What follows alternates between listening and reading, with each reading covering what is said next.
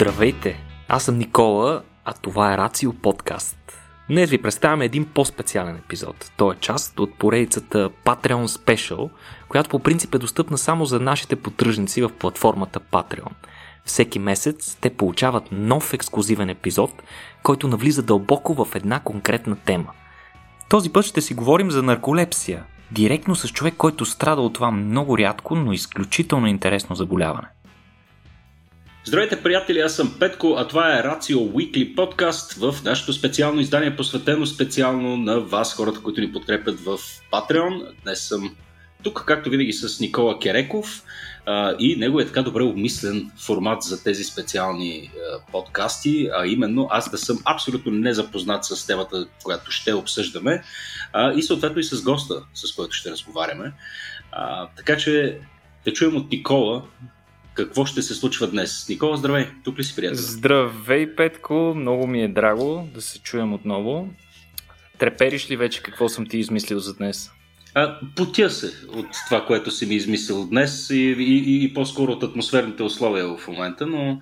Да, лятото, а... лятото дойде много рязко и никак не е на ушким вече. М, да, но обикновено темите, които избираш, Никола, всъщност предизвикат не друга студена пот, така че очаквам, очаквам от тебе нещо интересно днес.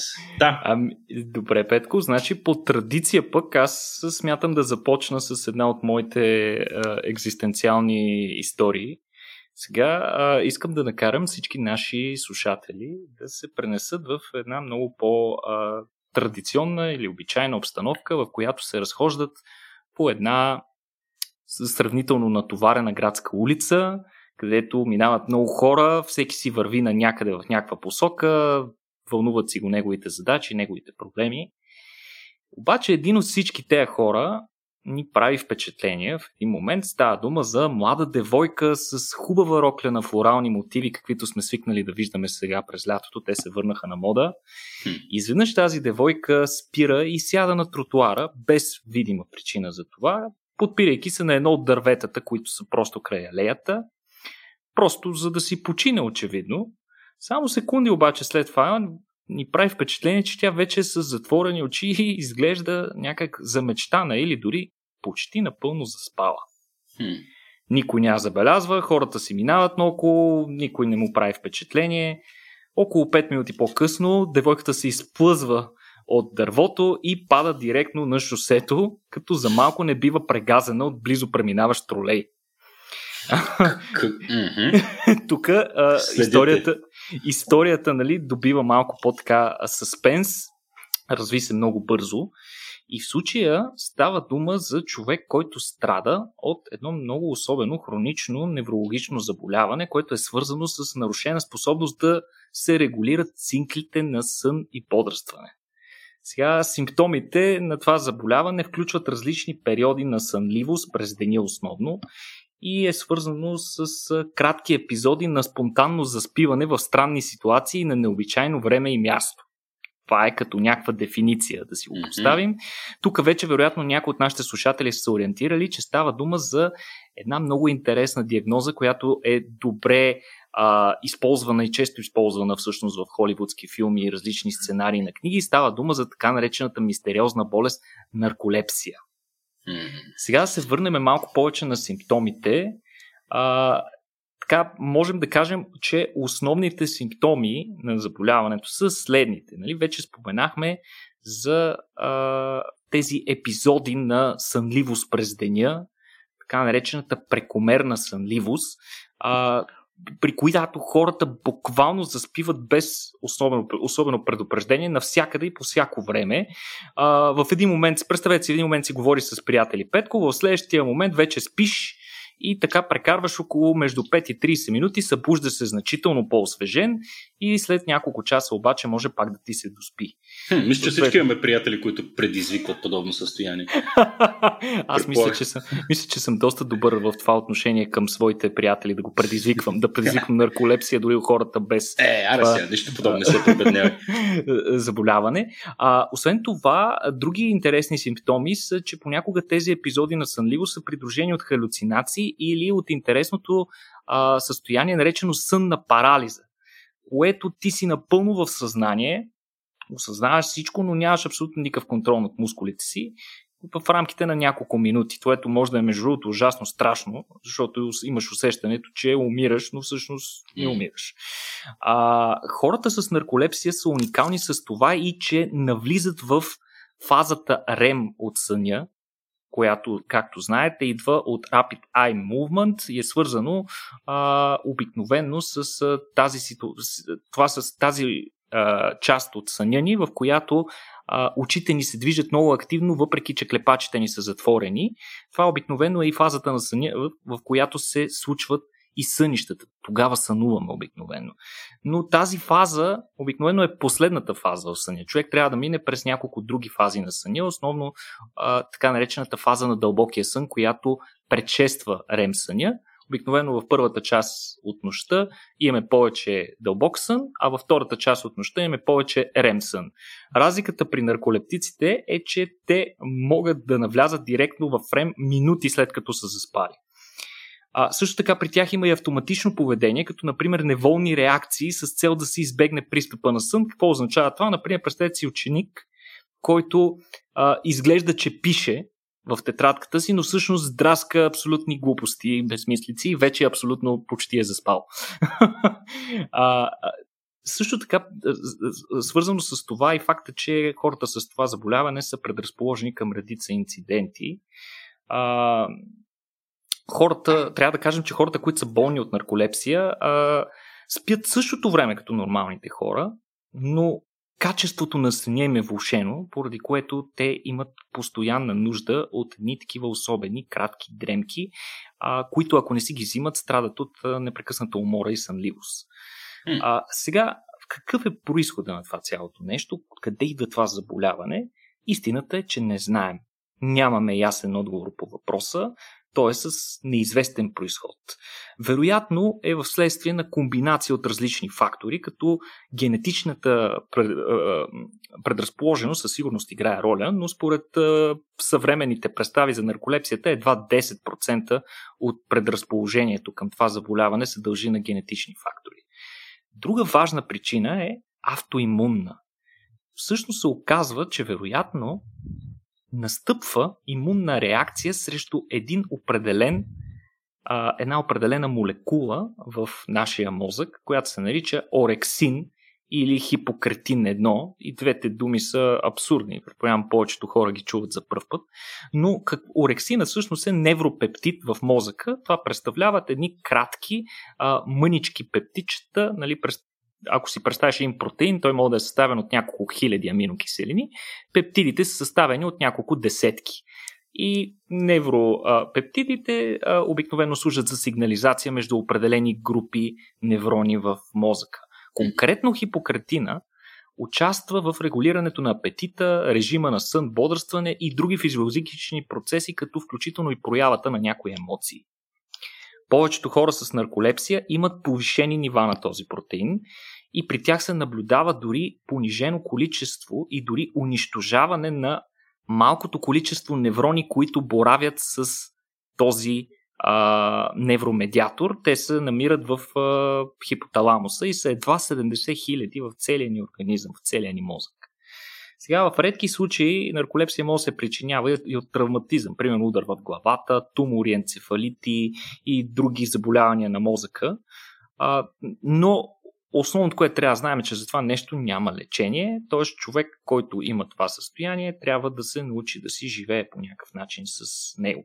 За съжаление, заболяването и трудно се диагностицира, тя има, той има различни форми, по-лека, по-тежка и особено по-леките форми често остават недиагностицирани и хората си живеят с това заболяване без изобщо да са наясно, че го имат. Сега, за да излезем от учебникарската част и да престанем да си а, говорим като сякаш четем а, статия в Уикипедия по темата за някакво странно неврологично заболяване, искам да вкараме малко контекст, като днес съм поканил един човек, който има това рядко неврологично заболяване, чиято частота варира между 2 и 600 човека на 100 хиляди. Тоест е сравнително рядко заболяване. На някои места е по-често срещано, на други по-рядко. Отново не се знае каква е причината за това. Но а, днес искам да ви запозная с един специален гост. Това е Иван. Иван има нарколепсия, нарколепсия тип 1, но вместо да разказвам аз, направо ще му дам възможност той да се представи и да ни разкаже повече за това интересно, а, а, интересна своя характеристика и вероятно част от живота му. Здравей, Иване! Здравейте! Аз съм Иван и имам нарколепсия. Вече звуча като част от сбирка на анонимните нарколептици. аз, между другото, между другото Иване, слушайки Никола, започвах се замислям дали аз нямам нещо подобно, защото обичам си подремам от време на време, така че може би сега, сега слушайки, ще видим. Въпросът е, имаш ли, имаш ли избор? Е, това, е, това е най-голямата разлика, която аз мога да кажа. Абе, там е работата, защото все повече после почвам да чувствам, че май нямам в някакви моменти. Но да, много, много е, много е готино, че си тук и, и така си дошъл да ни разкажеш малко за, малко за, това, за това състояние. Да, а, за какво и да реч, бе, Иване? Как, разкажи ни малко предистория. А, малко предистория, то предистория има баян, тъй като в общи миналата година най-накрая реших да отида на лекар, както много хора в страната не обръщат много внимание на здравето си. Особено мъже. Особено на психичното здраве. А, тази комбинация е една вен диаграма с много-много малко припокриване. А, отидох на лекар, дадоха ми направление. Личната лекарка е запозната с тези проблеми още от гимназията. А, и респективно чаках, чаках, чаках да се появи, тъй като направлението за преглед за нарколепсия е към психиатър, тъй като то е на границата между психологията и неврологията. Mm-hmm.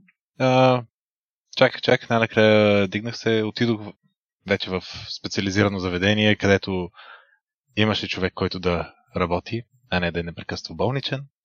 И първото нещо, което бях информиран е, преди какъвто и да било преглед, трябва да си направим много внимателно сметката, искам ли реално да бъда прегледан. Уха. Защото ако аз бъда прегледан и диагностициран с нарколепсия, аз се водя вече диспансеризиран с някакъв вид психиатрично заболяване в някакъв вид психиатрично заведение. И wow. това респективно създава а, някакви проблеми вече в бъдеще, тъй като няма да мога да отида и да кажа, че съм клинично здрав, тъй като аз клинично няма да бъда здрав. И изобщо не споменаваме, тъй като моите мераци не са свързани с това да стана а, международен шофьор и, и да карам тир по 12 часа на ден. Хората, които ме познават, знаят, че аз мога да работя по 14 часа на ден, с няколко кратки паузи. Но това беше причината в общини да се насоча към частна практика, където отидох, обсъдих с специалист симптомите, които имам почти 20 години. Вече, като се замисля, станаха баш 20 години.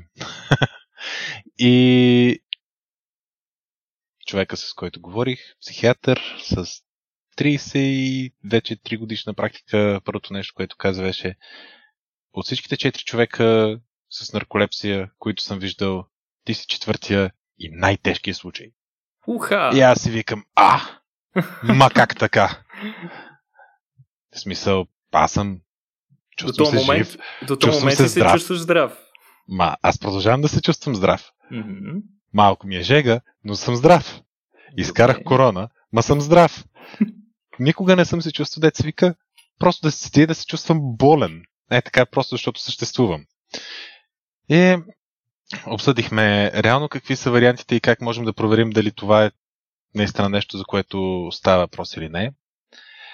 И това, което описа е много, много отговаря на реалността.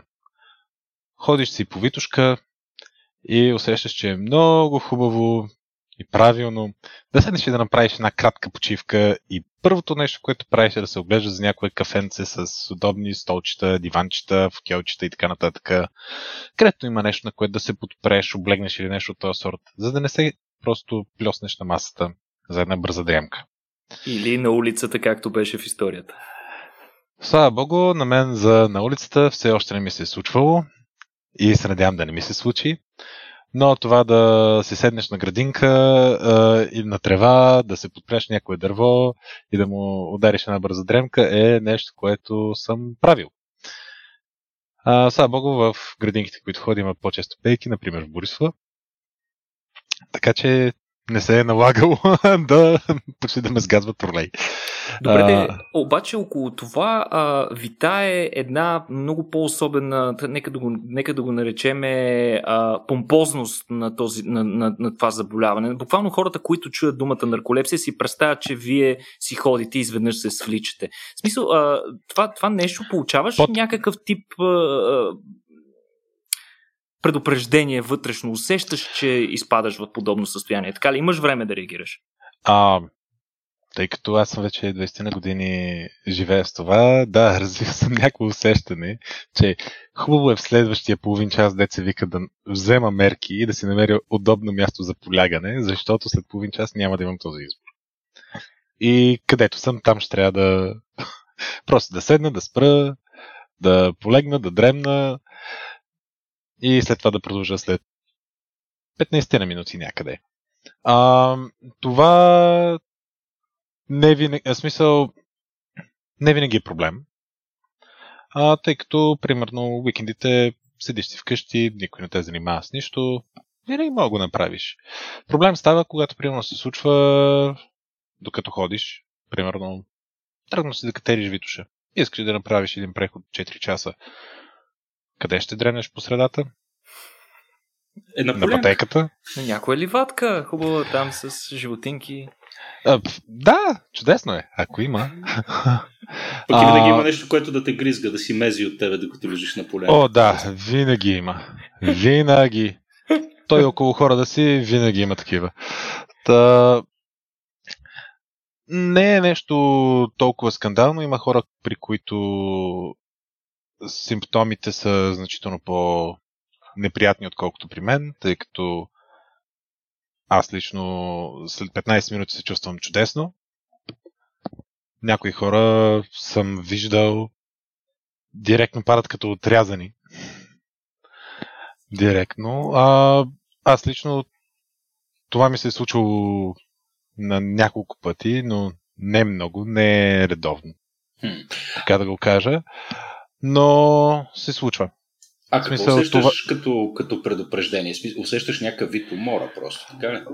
А, усещам едно като а, трудно, трудно ми е да се фокусирам. А, съзнанието започва да блуждае, започвам да се усещам отслабнал, а, не толкова с не толкова добра координация. И това на мен започва да ми говори, охо, вече знам за какво става въпрос.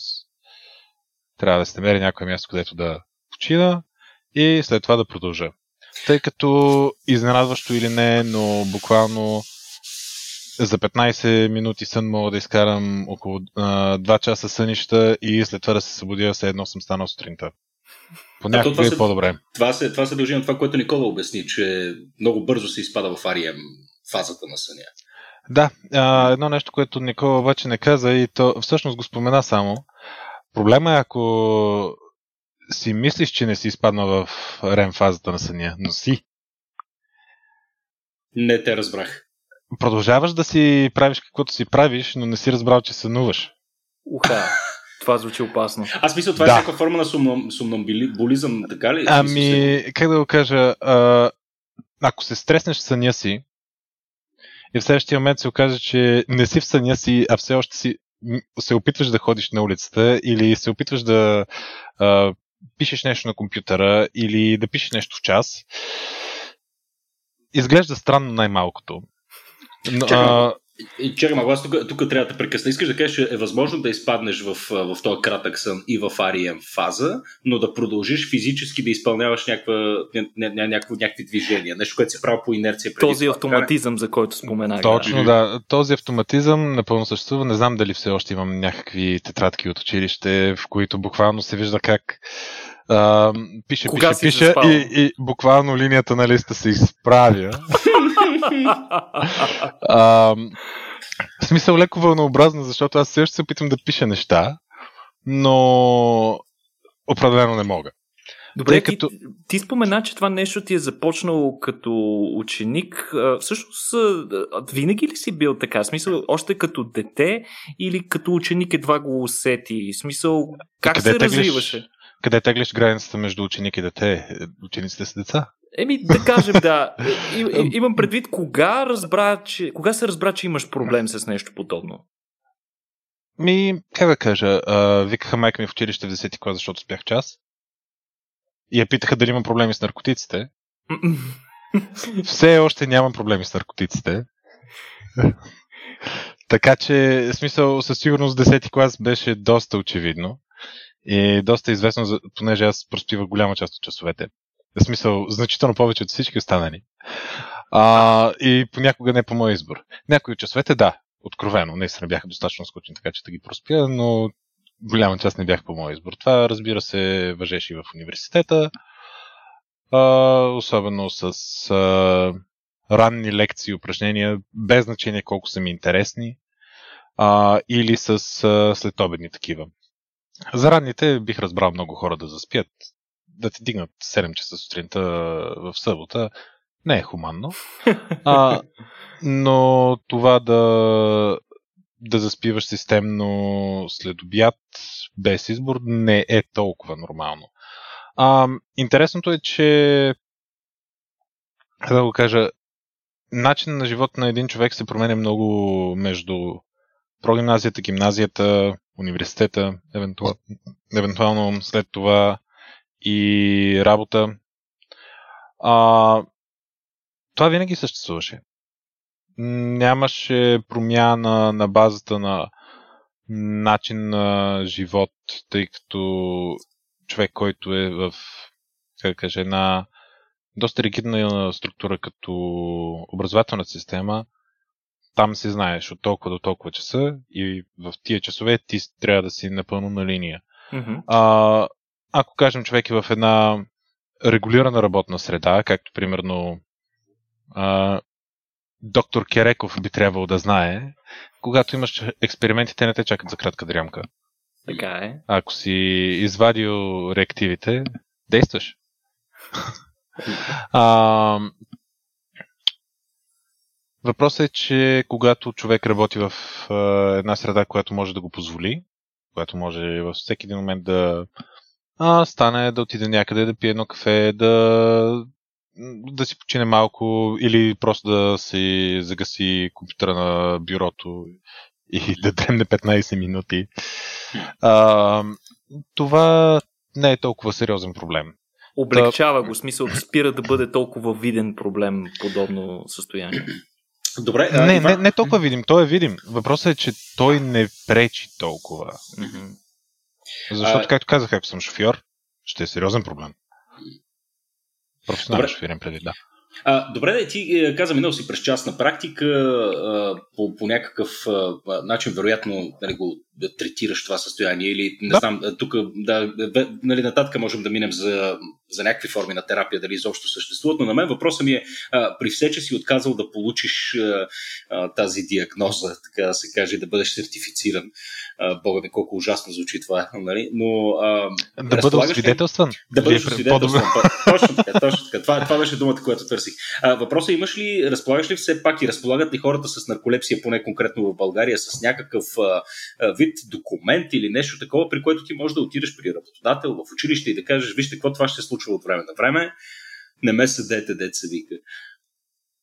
А, честно казано, не знам. Не съм се интересувал. А, дори да има възможност да се извади такъв документ, мен м- много малко в момента конкретно ме бъркам. Mm-hmm. Тъй като аз не искам да си извадя такъв документ. А, причината за това е огромната стигма, която има спрямо всякакви психически заболявания в страната.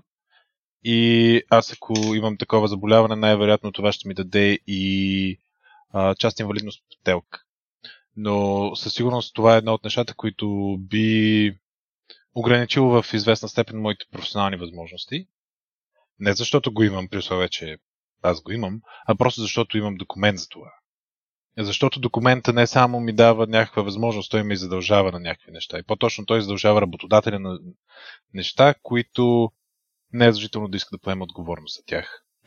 А налагало ли се ти да уведомяваш, примерно, работодателя ти, че такива неща, че имаш подобни, да го наречем, навици, като power naps? В интерес на истината това се практикува в а, ужасно много държави, ужасно много компании. Да не споменеме цяла Испания, която маняна, нали, след обяда половината CST, нация да. си, си поспива.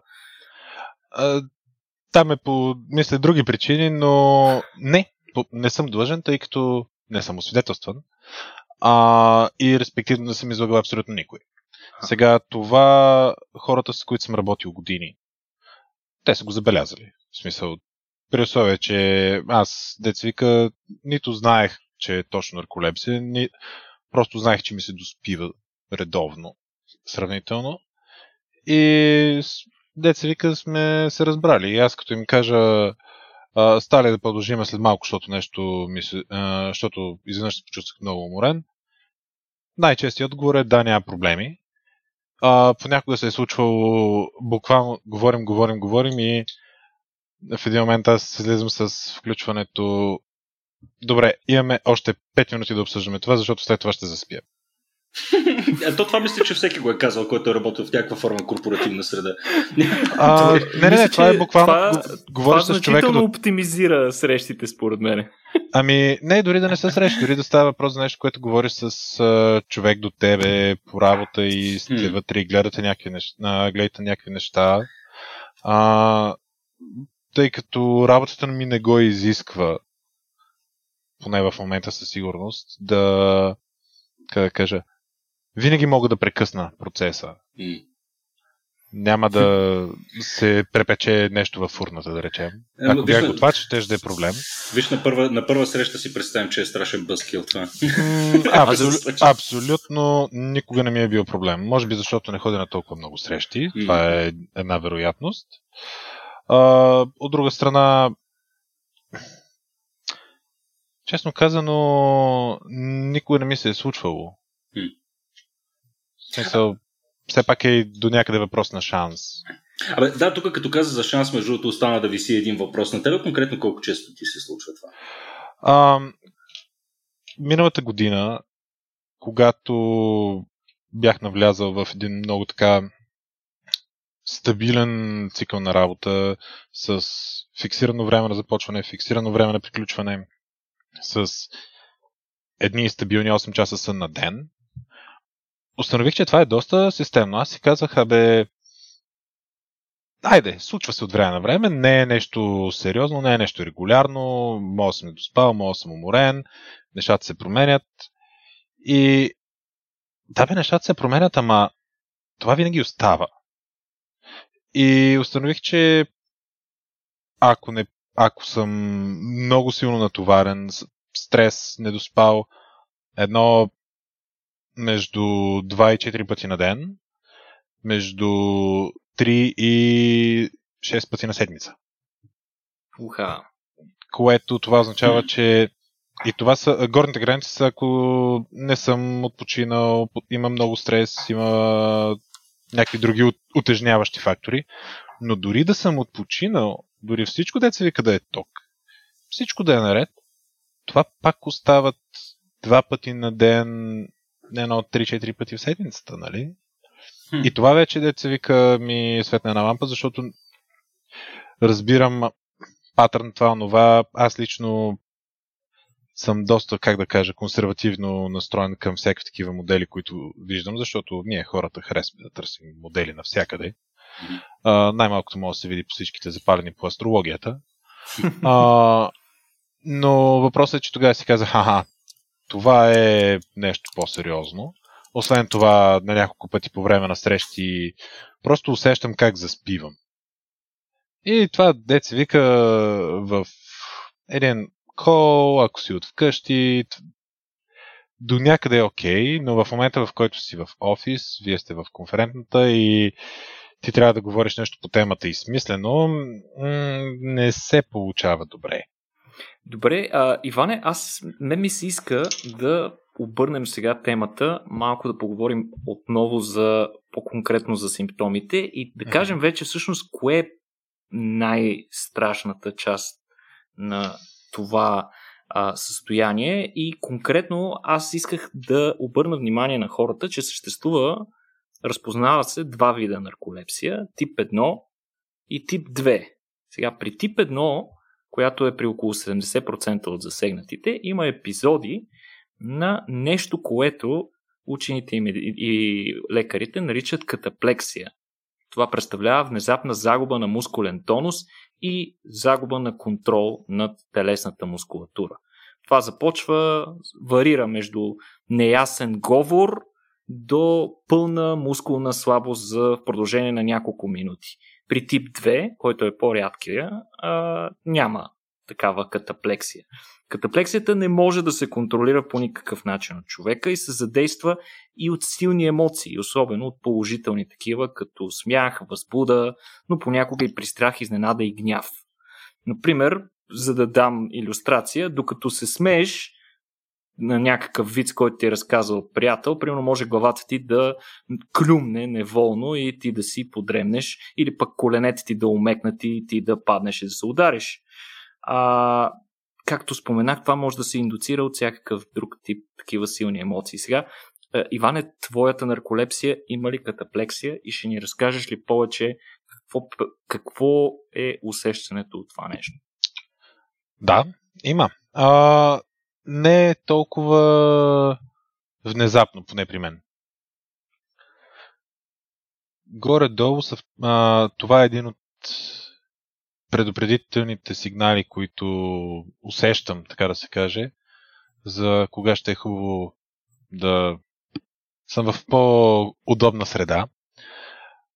Когато започвам да усещам слабост в тялото ми. По принцип, хората са свикнали, те, зна... те се чувстват по един и същи начин. И всяка една разлика от нормалното състояние, колкото повече човек е свикнал със себе си, толкова повече я усеща. И... Загубата на контрол. Не, примерно, ти сега ходиш си по улицата и в следващия момент усещаш, че вече не можеш да ходиш толкова добре. На теб това ще ти направи впечатление. Краката mm-hmm. ти не се движат както искаш. Ръцете ти не се движат както искаш, когато, примерно, пишеш нещо. А, но това е много, много слабо. Въпросът е, че то идва по-рано.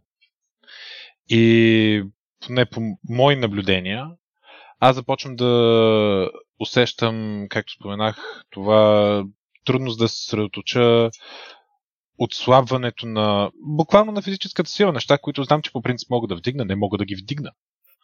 А, започвам да ги усещам около 30 минути по-рано.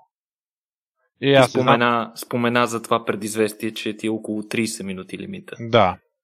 А, рядко е по-малко. Но въпросът е, че има го. И това е много хубаво за мен, защото, доколкото знам, при някои хора го няма. А, и е някога, не знам, може да е страшно, но тъй като аз съм свикнал да разпо... при мен деца вика, то е предизвестено. И когато е предизвестено, аз мога да се подготвя и мога да направя нещо по въпроса. Знаеш какво да очакваш. Знам какво да очаквам, знам кога да го очаквам, свикнал съм му. А, едно от нещата, които понякога се е случвало хората да се стряскат, а, за това, че аз буквално гася тока. И дори в училище се е случвало, аз просто директно съм наваденка на ученическия чин. Понякога се е случвало да съм да имам катаплексия без да съм заспал. Аз това, съм... ми звучи, това ми звучи доста по-страшно, признавам си. А, не, толкова е по-удобно. Защото не губиш представа за заобикалящия свят. Значително по-страшното е, когато имаш иллюзорна представа за заобикалящия свят. Когато реално си мислиш, че си буден, но реално вече спиш. Това е по-страшното, защото в следващия момент се събуждаш и виждаш колко много е различен света от твоята представа и не знаеш ти какво си правил през останалото време. Защото да, този, в твоето този съзнание интервал... ти си правил неща. Този интервал ти се губи. В смисъл, мен не, това ми е много не, интересно. Това не, е, това не е проблем. Чудесно да ти се губи. Но проблема е, че го помниш. Проблема е, че го помниш как някой започна да ходи по тавана. Или ти. Уха. В смисъл, буквално започва да сънуваш. Каквото може да се случи в а, съня, това може, да, това може да започнеш и да го възприемаш като обективна реалност. Леле. И това е по-притеснителното. А, реално, заспал си. Да, най-често не си, не, даже не си мръднал. А, проблем, много лесно се стряскаш от това. Даже понякога в един момент се стряскаш от осъзнаването, че ти правиш нещо, но изведнъж узнаваш, че ти спиш. Но ти все още си със съзнанието, че правиш нещо, което е абсолютно скандално. И, примерно, ходиш по тавана. А, но въпросът е, че най-честия за мен случай е най-много се вика да съм се сепнал на сън. Или да съм почнал да мърморя някакви неща. Нищо по-сериозно. Аз съм водил вече 15 минути дискусия с някой и се оказа, че съм заспал за една. Но катаплексията е рискова в рамките на, как да кажа, на заобикалящия свят, защото деца вика, може да паднеш, може да се удариш, може да паднеш на улицата, както беше примера. Но като преживяване, а, заспиването докато си мислиш, че си буден, е много по-неприятно. И затова лично, не знам, а, хората, които говорят за слип парализис, на мен ми се струва толкова безобидно. А, аз съм буден, но не мога да мърдам. Голяма работа се в те. а то, между другото, слип парализис има и при нарколепсията, нали така? Среща се? Ами, не знам, тъй като това е нещо, което аз даже не възприемам до някъде като слип парализис. Това, не, ти, е- аз, не ти е проблем. Викаш не, не, не, не, не, ми е проблем. Не знам по какъв начин е проблем за другите хора, защото това ти да не можеш да мърдаш и също време да си буден не е нещо необичайно за мен. Хм. В смисъл... Интересно. Да, не можеш да... Най-много да можеш слабо, леко да си преместиш с 5 см ръката в някаква друга посока а, е не е нещо странно. Това ми се случва, как да кажа, редовно. И това, между другото, е нещо, което май ни води в една друга посока, която се спомена по-рано. Ох, ами, мен, а, мен това, както ми го разказваш, пък ми е ужасно интересно, особено тази част, която спомена за това смесване между реалност и, и сънища. А, случвало ли ти се пък в реална ситуация, докато си буден, да се усъмниш в реалността? Докато съм буден да се усъмня в реалността? Да, да си мислиш, Абе, това, което се случва, не е много реално. Силно съм заспал. А то, то, това, то за това не е нужно нарколепсия, да, Никола. да, затова стига да живееш в България, да. да. А, не, а, такъв тип а, неща не са ми се случвали. Поне на мен. Аз редовно се съмнявам в реалността, но по други причини. Защото не мога да повярвам какво могат да направят хора. А, но не, не ми се е случвало да има, да подставя под съмнение реалността за, о, може би спя. Добре, а аз да те питам е, едни два блиц въпроса. Влияе ли се това нещо от сезоните? Не, нямам наблюдение да се влияе от сезоните. Равномерно е през всичките сезони. Добре, а интензитета на симптомите с възрастта променя ли се или просто контрола се подобрява? как да кажа, човек свиква от една страна и свиква да ги менажира по-добре, поне според мен. Но аз съм uh, sample size of one. Uh, нещо, което се подобри е мога да оставам буден по-дълго време, дори наистина много да ми се спи. Давам вид на напълно буден човек, но единственото нещо в главата ми е не заспивай, не заспивай, не заспивай, не заспивай. И това е изключително мъчително, защото нито съм продуктивен, нито съм отпочинал и нямам перспектива да стана. защото то, деца вика, то не ми минава. Аз продължавам да се мъча да остана буден, но продължава да ми се спи. И това ми се е случва да го повтарям примерно някой дена подред за по 10-15 минути и това вече аз 45 минути се опитвам да съм буден. Ужасно е. И е много неприятно. Това е може би най... как да кажа, неприятната част така чисто битово от нарколепсията. Да, ти така отваряш, между другото, важния въпрос, важната, важната, важното заключение от това цялото нещо е как останалите хора приеме за даденост някакви неща, докато не видим какво се случва, когато нещо се щупи в тази сложна система, което са нашите тела. Добре, с алкохола каква е ситуацията? Как ти влияе алкохола на тия работи? По абсолютно никакъв начин. Буквално мога да пия, мога да не пия. Мога да пия много, мога да пия малко. Няма... Не съм забелязал да има някакво въздействие. Освен, може би, да, останал съм да пия до 3 и съм станал в 6. Ще ми се спи повече. Но няма... Не съм забелязал да се влияе директно. Да има някаква права пропорция или обратна пропорция спрямо количеството алкохол.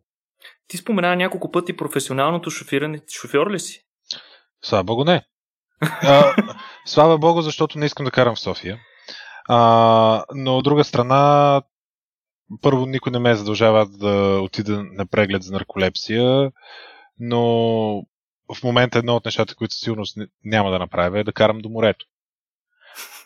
Защото по средата на магистралата мога да искам да дремна. То си е риск. Но тъй като аз съм с навици, които са изградени около това, в момента, в който мен ми се доспи, аз ще я отбия. Ще пусна аварийки, ще дребна и ще продължа. И напълно разбирам билборите, които се появяват от време на време, не кара изморен. Хората подценяват колко сериозна е риска това да заспиш на вулана. Това да се хипнотизираш от пътя, за мен не е толкова а, сериозно като риск, просто защото им си носи един по-голям. Но това да, зас, това да заспиш и да си мислиш, че си буден, това съм 100% сигурен, че мога да се случи някой, който е на вулана. И няма нарколепсия. Просто защото е изморен. И това е, и ето така вече се обръщат коли. Да, да, да, да. И тирове, и бущета, и каквото още не. Добре, този хубав човек, с който ти се срещна, който каза, че ти си най-тежкият случай, който той е виждал. А, сега, така както го описваш, на мен не ми звучи като да е тотално инва, инва, така, да те инвалидизира нали, това състояние. Не, не ме инвалидизира. Да, в, в никакъв случай не звучи така, но а, какво последва от това? Да, има ли някакви разработени терапии, методи, поведенчески, когнитивно-поведенчески терапии, медикаментозни, нещо изобщо има ли? Той Никола каза, че няма лечение върху това нещо. Третира ли се по някакъв начин? Да, аз преди да го изп... да изпреваря малко и да издам една тайна, всъщност Иван, може би сте забелязали начина му на изразяване, той е и биолог по образование до някаква степен, така че вероятно има и доста професионални интереси към това, сигурно доста е чел за, за своето състояние. И, и ми е много любопитно всъщност ти като биолог какви, какво си попадал от най-новите теории по този въпрос? И особено, както Петко спомена, свързани с а, възможните методи за лечение, режими на спазване, които да направят заболяването, нека го наречем състояние, а, малко по-поносимо и лесно за менажиране. Ами, тъй като аз съм диагностициран само от една година насам, а не съм задълбочавал изключително много в това да търся разработки, тъй като те са... Аз съм биолог, а те изискват познания както по неврология, така и по психология, тъй като това е един друг аспект на заболяването. То, то си е заболяване, в смисъл а, не а, нещо, което просто ти променя, да речем, цвета на очите. А, и да, има нужда от менажиране. Сега за мен късмета е, че терапия има, медикаментозна, лесна, достъпна и изненадващо популярна с а, други цели. А, има лекарство в България, продава се в аптеката, отиваш, купуваш и в моя случай приключваш с проблемите. А, поне докато спиеш хапчетата, деца вика. А... Чакай, първото нещо, за което спомена и хапчето, едно и също нещо ли са, или тъй като първото им прозвуча по различен начин, сякаш говориш за марихуана, примерно, или нещо такова? Не, не, не. А, активната съставка на лекарство, което помага за нарколепсия е модифинил. В България търговското именование е Аспендус, Mm-hmm. като таблетките са по 100 мг.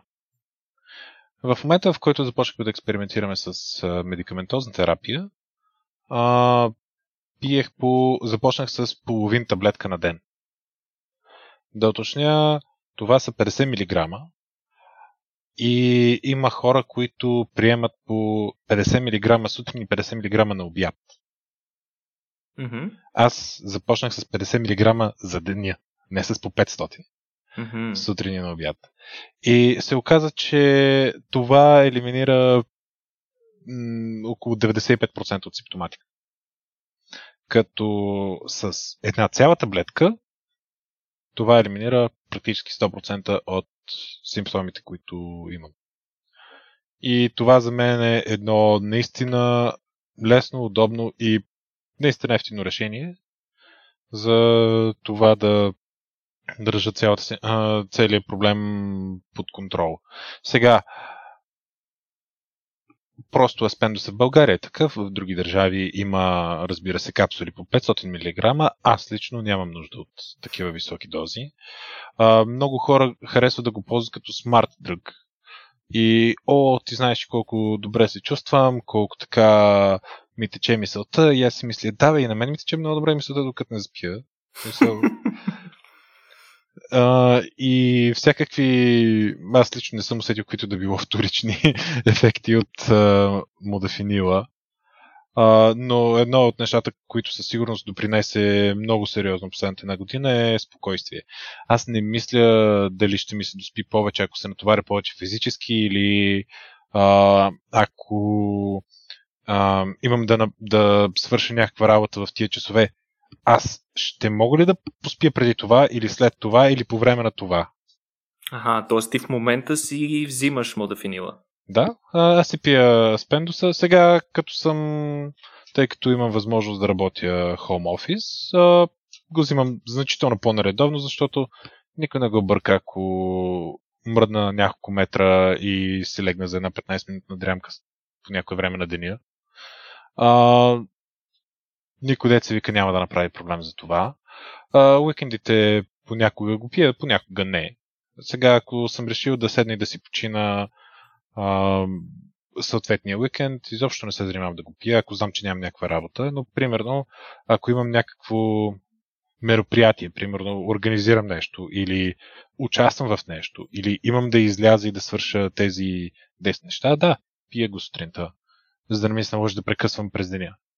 Това, което съм чел аз за тези медикаменти обаче е, че при доста хора много бързо се развива устойчивост и толерантност, при която те се налага непрекъснато да покачват дозата.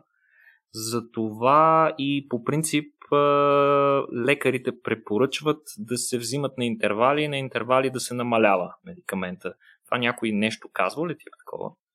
А, не, доколкото аз знам и съм сега, аз, въпреки че нямам толкова интереси към нарколепсата като заболяване, аз все пак а, намерих проучвания във връзка с модафинил и към модафинила не се развива а, резистентност, така да се каже. Мгм. Той си работи, няма нужда от непрекъснато увеличаване на дозите. А, сега да, има моменти, в които искам да съм наистина, наистина сигурен, че днес няма да ми се доспи и пия две хапчета, което наистина не ми се доспива. А, не ми се е случило на мен да ми се доспи и да съм изпил две хапчета. Изобщо, въпреки че това съм го правил примерно 10-20 пъти от последната година. Мгм. А, оттам нататък а, може, но както споменах, аз не съм чак толкова редовен в приема. А, така и така, но самата възможност това да се адресира по някакъв начин е много, много ценно за мен. Мгм. По принцип има специализирани лекарства, които са конкретно само и единствено за нарколепсия, но потърсихме ги по рецепта в а, Франция. А, да, 400 евро до опаковката няма да платя. При условие, че това ми е опаковката за месеца. Да, да, да, да. Това, това винаги е било проблем. Нали, факта, че някои жизненно важни медикаменти за редки заболявания а, всъщност доста трудно се намират. Аз се радвам, че ти си намерил някакво решение в твоята ситуация. Добре, аз искам да погледна и малко по-забавно на нещата. Можеш ли да ни разкажеш някаква забавна ситуация, свързана с проява на нарколепсия? Примерно, заспивал ли си на първа среща или нещо такова? Що караш ще излага човека сега? Много ги харесват първите срещи, но заспивал съм докато по време на работна среща. Ага. А, бяхме в а, среща, обсъждахме някои от редица проблеми, които сме открили в а, последния интервал на работа. И обсъждаме, обсъждаме и аз обяснявам за това, което съм намерил, давам, предлагам решение и в следващия момент усещам как почвам да завалям думите вече, защото на мен ми се спи. И най-накрая просто им казах, минете на някой друг проблем и ще се върна на този. Става ли? Разбира се, колегите ми по това време, тъй като вече бяхме работили няколко години заедно, те знаеха, че понякога аз наистина заспивам. Просто не знаеха, че мога да започна да заспивам и докато говоря. А, но това е един от забавните случаи. Имал съм забавен случай а, с а, катаплексия и когато аз не мога да мърдам, не мога да се държа очите отворени и главата вдигната, но аз съм напълно в съзнание и всичко чувам и всичко разбирам. И това беше в част по биология в училище още, когато вижте го Иван отново спи и както Иван буквално се е размазал като ваденка на чина, госпожо, знаете, а, мога да повторя веднага какво казахте. Тя каза, хайде повтори. Повторих последните три изречения. А, аз си мислех, че спиш. Всички, си, всички така си мислят, аз само дебна. И, но да, шегите в училище определено минават по-добре, отколкото в университета. Добре, а аз искам пък да кажем и няколко думи за позитивите от това а, състояние, от нарколепсията. Сега не знам доколко може да се дефинира като позитив, но е реален факт, че множество изследвания всъщност са го доказали това, че хората, страдащи от нарколепсия, много по-често са така наречените от групата на така наречените lucid dreamers. Това е едно състояние, в което а, хората могат а, път, самите им сънища са много по-пъстри и могат да упражняват контрол върху сценария на съня си. Могат да го направляват в определена посока. Един вид могат да изграждат цели филми в главата си, едни собствени реалности да направляват неща. А сега моят въпрос към тебе, Иван, е това така ли е? Ти lucid dreamer ли си? А, не мога да кажа дали е свързано с нарколепсията, но да. Тъй като, ето това е един, а, един пример мога да дам много хора, един от най-често срещаните кошмари е когато някой бъде гонен. Mm-hmm. Обаче в моите сънища това, това ако присъства като кошмар, то е много кратко, тъй като защо аз съм гонен? Ние сме в моя сън. Аз гоня. Какво ще стане, ако някой ме вхване в моя сън? Нищо. Ама какво ще стане, ако аз го хвана? И нещата се обръщат. И нещата се обръщат много бързо, защото аз имам, аз осъзнавам, че имам контрол. И го пращам в съответната посока, в която искам. А, това е нещо, което знам, че на други хора също им се е случвало. Това да осъзнаеш, че си в сън е полезно. Понякога. Понякога вредно. Защото да, можеш да го направиш на филм, но това наистина те филмира и понякога те изморява. Просто, защото то е толкова интересно и то е като, наистина като филм, но ти представяш ли си да гледаш 4 часа филм? Или 8 часа филм? Или 16 часа филм? Ей, с известен факт е, че времето... Можеш време да сънуваш много е повече, отколкото да спиш. Да, да. Това щях да кажа, че 5 минути сън може да отговарят на половин живот в някои случаи. Да, а, как ти но... е, а как ти е Рикола всъщност? Помниш ли, помниш ли си ясно сънищата? Аз по принцип помня доста, но специално за сънища да, в повечето случаи ги помня. Има случаи, в които помня, че съм сънувал нещо горе-долу, но не точно какво. Без конкретика. В някои случаи, особено когато съм осъзнал, че това е съни, че аз имам контрол върху него, о да, аз мога след това да го разкажа. А, ако съм бил в гимназията, сигурно и съчинение разсъждение да напиша. А можеш ли, ако се събудиш по средата на съня, отидеш до туалетна и се върнеш да си го досънуваш? А, понякога да. Сега с отиването до туалетна, което включва светкане на лампи, малко вероятно, но да се събудя а, и след това да го продължа, защото някой съсед е решил да бъде шумен в 3, примерно. А, да, възможно е. А, едно друго нещо, което е полезно, не знам колко други хора могат да го правят, е основаш някакъв сън, който не ти харесва и казваш си, ма, това не, не ми харесва да го сънувам, я да се събудя. Събуждаш се и си казваш, м- хайде да пробваме пак. И от... заспиваш и отиваш да сънуваш нещо друго. Но това звучи фантастично. Да, Иване, между другото има и предвид, че повечето хора това умение го нямаме. Еми, то мисля, че това е повече свързано с а, инати практика, отколкото с нарколепсия, но напълно възможно и с нарколепсия да е свързано. А, да, просто идеята тук е, че ти някак си живееш два пъти. Нали? Докато при мен сънят е тотален колапс. Много рядко си спомням сънища, още по-рядко сънувам нещо а, нали, интересно, така се каже. Или, или, или поне нямаш спомени. Или нали? поне нямам спомени. Затова, докато при теб а, е различно. Имало е моменти, когато съм решавал real life проблеми на сън.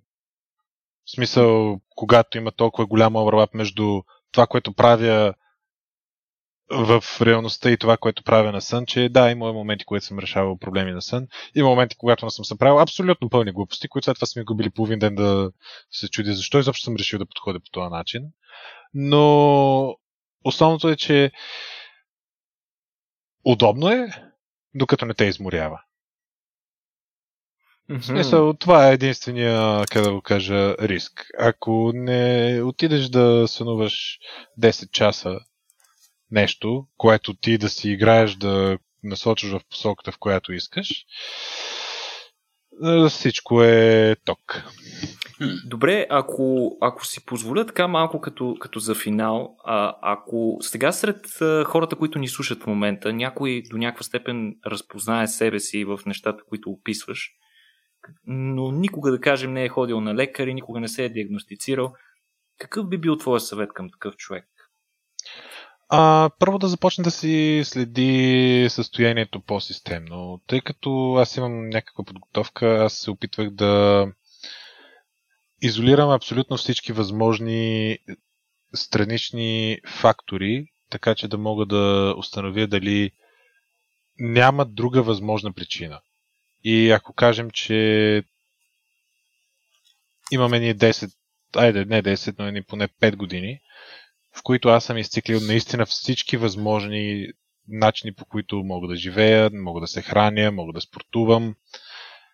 И в този период от време, ако единственото нещо остава константа с симптомите, това е доста така показателно. В смисъл, не, ако човек може да си ги спомни, това е супер. Ако не може да си ги спомни, може да направи някакви експерименти.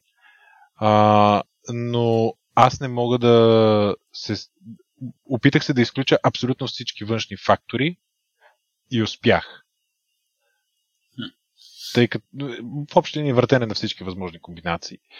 И чак тогава отидох на лекар, което не, със сигурност не е най-умното нещо, което човек може да направи.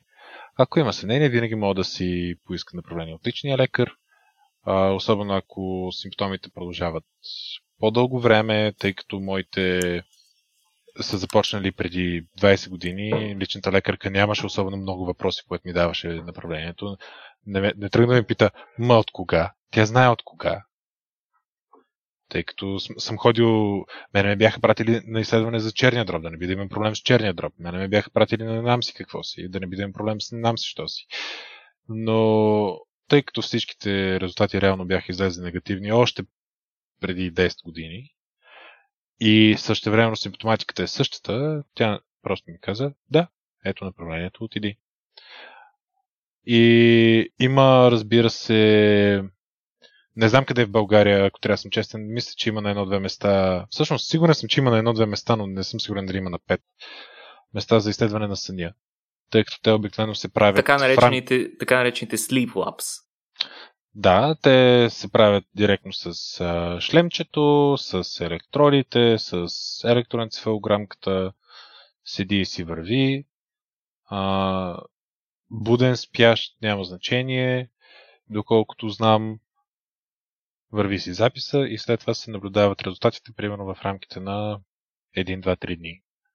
За да се направи някаква по-пълна картина на състоянието.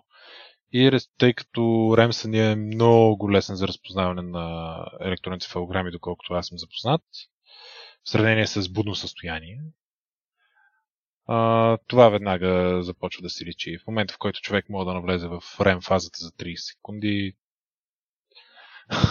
или, хайде, и 2-3 минути, и след това да излезе за също толкова от нея, посред бял ден, това мисля, че е начинът по който се диагностира в повечето случаи нарколепсията.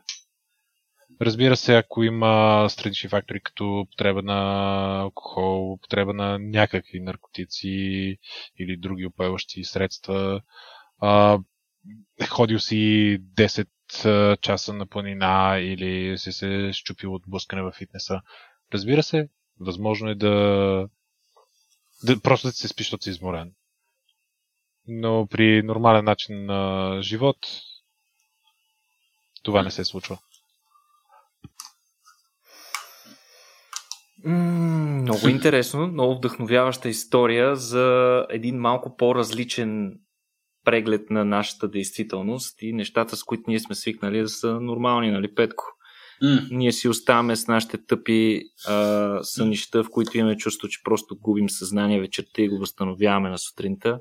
Mm пък виж Иван е, води да. своя допълнителен живот. Разбира се, това е свързано и с всички негативи, както той вече... Естествено, всяко нещо си има цена, Никола, има баланс в Вселената. Абсолютно, абсолютно. А, ами, а, Никола, благодаря ти много за интересната тема. Аз наистина ти ме изненада, казваме около 30 секунди преди да започнем записа, всъщност за какво, за какво точно ще си говорим и съм изключително доволен от, от този разговор. Благодаря ти много, Иване, че ти се съгласи така откровенно да споделиш какво е да живееш с а, нарколепсия.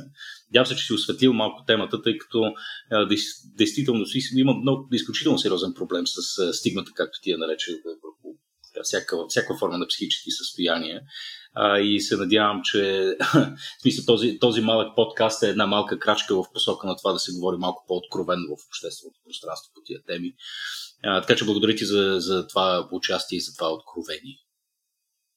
За нищо, надявам се хората, които подозират, че имат някакъв проблем, да просто да го верифицират, да го подложат на съмнение, да отидат при специалист и да предприемат действия, тъй като това е нещо, което реално доведе до качествено подобрение при мен.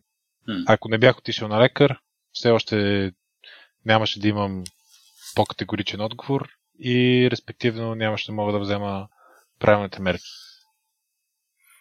Да, в смисъл отиди, отиди на лекар е доста common sense съвет, по принцип, така че... Който аз успях да заобикалям 20 години, но... Да, да, както, както, както и всички ние. Както и всички ние. Нали? И моят заболекар ме чака от известно време да предприема някакви мерки за някакви неща. О, характерно, характерно за вас. Ами, добре, момчета, аз много ви благодаря. Ние чукнахме близо един, един час, но а, съм сигурен, че така разговора ще се хареса на много от, от нашите патреони, към които сега си позволявам да се обърна отново, започвайки най-вече с благодарностите за това, че продължавате да ни подкрепяте така устойчиво и упорито. А, не ми е известно някой до сега да се е отказал Никола. Не знам. Дори да е така, не ми казвай, тъй като искам да живея с тази иллюзия. А, искаш вече да живееш в сън. точно така, точно така. Точно така. Да, да, да, ще си търся начини да си ги индуцирам вече сънищата, устарявайки. Не знам. А, така де, да, благодаря ви много, че подкрепате това, което правим. Ние ще се постараем така систематично да продължаваме да записваме тези специални епизоди точно за вас. Останете здрави, Бога ми вакцинирайте се. Позволявам си директно да го кажа. И... А, като спомена вакцинирайте се. А, я кажи сега. А... Какво се случи? Не казвай нещо. Какво се случи, Иване, след като се вакцинира? Я а, изкарах короната миналата година, септември месец. А, тази година май месец преди първата доза Pfizer бях с 280 а, бал на милилитър и след, е, около месец след първата доза се направих отново тест за антитела. В момента съм с над 2080 и след около месец ще отида отново да се направя тест за антитела, за да видим още колко съм дигнал mm. нагоре. А, над 1000 няма никакво медицинско значение с колко си. Mm-hmm. А, добрия имунитет се води над 130, така че едно от нещата, които мога да кажа, че съм извадил късмет, аз наистина ги генерирам тия антитела, очевидно, без почивка. Това е другата година да сам. И нямах никакви странични реакции спрямо вакцината. А, да, извинявайте. Боля ме там, дете ме ободоха с иглата. И, съкън. Ужас. Ужас. Ужас, да. да. Така че, да. Ваксините са значително по-запредпочитани от короната. Мъжко рамо най-боли. Всички, Добре, които се занимават с ръгби, ще потвърдят. Ти да ли си от тях, бе? А, не или не още, не знам. А, не още, добре. Добре, защото са тъпата си на човека в страната. Реках си рядкости в други направления.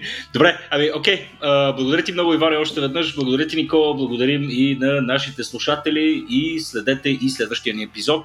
А, следете и следващите ни живи събития, между другото. А, сигурен съм, че го правите вие, бидейки патреони. Вероятно сте части от нашия Discord сервер следите дискусии, правите неща с нас.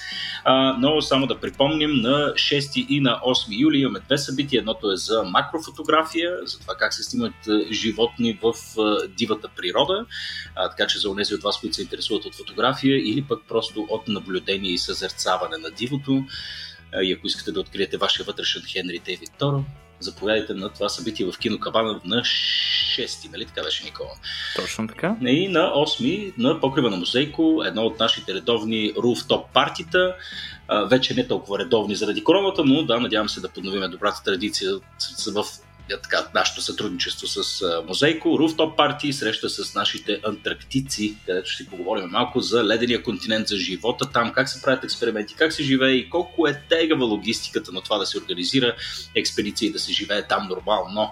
Да, това е два дни след събитието за макрофотографията на 8 юли покрива на Мозейко. Билетите са налични и в момента. Мерси много, в че ни слушате. В тази жега малко да се охладим. А, да, ще осигурим ли лед, Никола? Задължително, ще се замеряме с лед. Прекрасно, добре звучи. Това е. Мерси много и до следващия път. До скоро. Чао. Чао. Е, надявам се този специален епизод да ви е харесал. Ще намерите още като него в серията Patreon Special, ако станете наши патрони. Освен достъп до месечните ексклюзивни подкаст епизоди, патроните участват и в затворения Discord чат сървър, където обсъждаме новините от света и на науката, културата, обществото и какво ли още не. Те също получават безплатен достъп до нашите събития и дори коледни подаръци от нас от Рацио. Вижте повече в линка в описанието на епизода или отидете директно на patreon.com наклона на черта RACIO.BG.